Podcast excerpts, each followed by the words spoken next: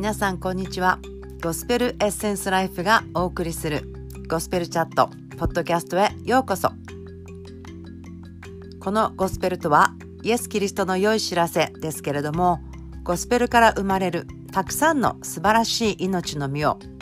私相馬信子の命のおしゃべりゴスペルチャットと題して、シンプル、パワフル、そして効果があるいろいろな事柄をお話ししたいと思います。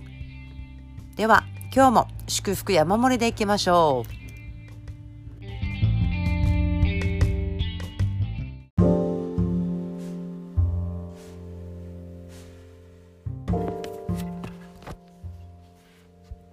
皆さんこんばんは。ゴスペルエッセンスライフの相馬信子です。今日は私の手の届くところというところですね。私が目の前で見ている本とかいろいろな聖書箇所が書いてあるカード、その中から何かをちょっと選んでお話ししたいなと思ったコーナーです。今日は、えー、私がですね自分で手書きで書いた箇所があるんですけど、第一コリントのじゅうに章のにじゅういち節にじゅうに節、こういうところですね。しかしこういうわけで期間は多くありますが、体は一つなのです。そこで目が手に向かって、私はあなたを必要としないということはできないし、頭が足に向かって、私はあなたを必要としないということもできません。それどころか、体の中で比較的に弱いと見られる期間がかえってなくてはならないものなのです。はい。このですね、私たちにとって期間は多くありますが体は一つ、たくさんあるけれども一つですよっていう、まあ、概念というか考え方、これは私にとってはかなりこう大人になってからというか、学生の頃とかには全く理解できてなかったですし、まあ、その頃はクリスチャンじゃなかったから聖書ももちろん知りませんでしたが、同じでなくては拒絶されるとか、同じようにならなければ受け入れられないとかですね、まあ、そういうこう波の中を歩んでいたんですね。ですからこのイエス・キリストに出会って、期間は多くありますが体は一つなのです。だから体の期間ということは、心臓は二ついりませんよね。脳だって頭の中に一つあればいいんですね。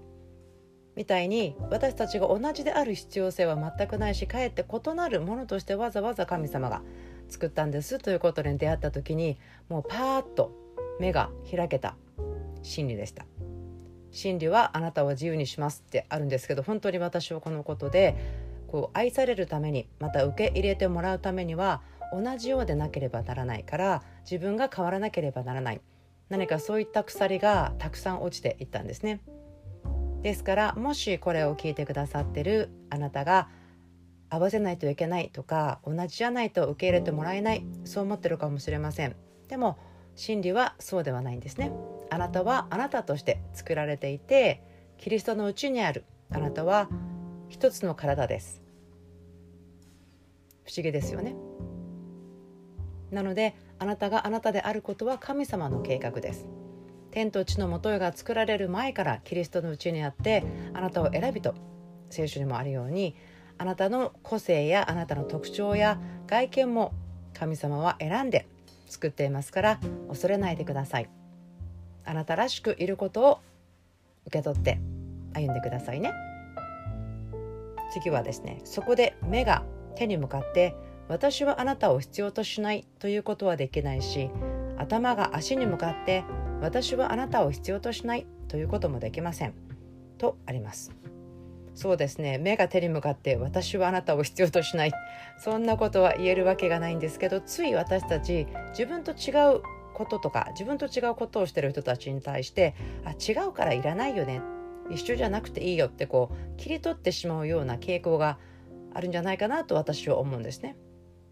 または反対に、私はあなたと違うからあなたたちの一部じゃないよって言ってしまうことがあると思うんです。でもそうではなくて、私たち違うからお互いが必要なんです。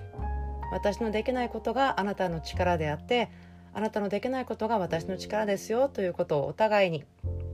受け入れること、そのことの中に私たちみんなが成長することを期待します。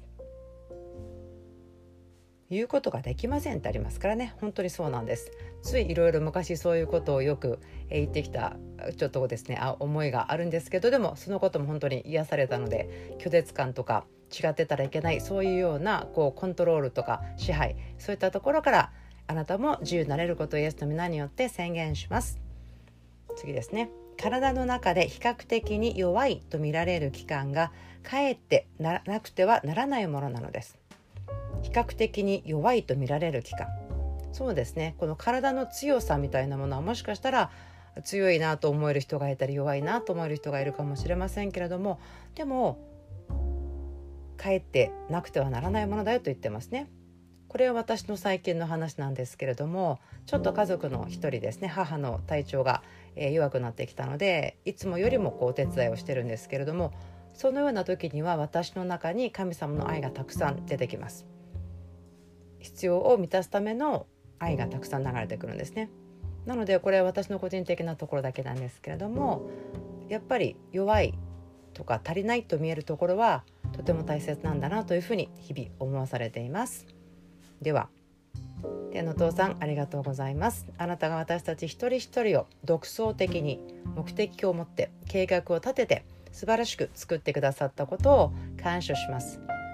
何か自分には計画がないんじゃないかなとか、大したことじゃない、そのような嘘、私たちの内からすべてふるい落とします。そしてあなたが語ってくださっている、私の目にはあなたは高価で尊い、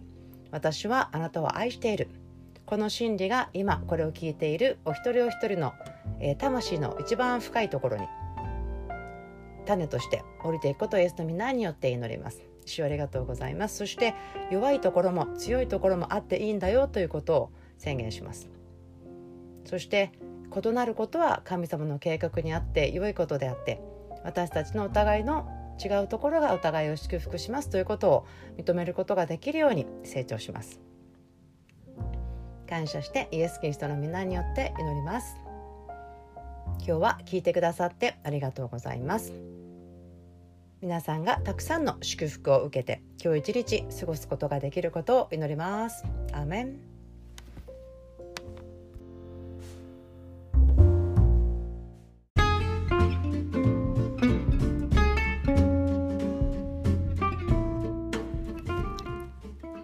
ゴスペルエッセンスライフのゴスペルチャットポッドキャスト、聞いてくださってありがとうございました。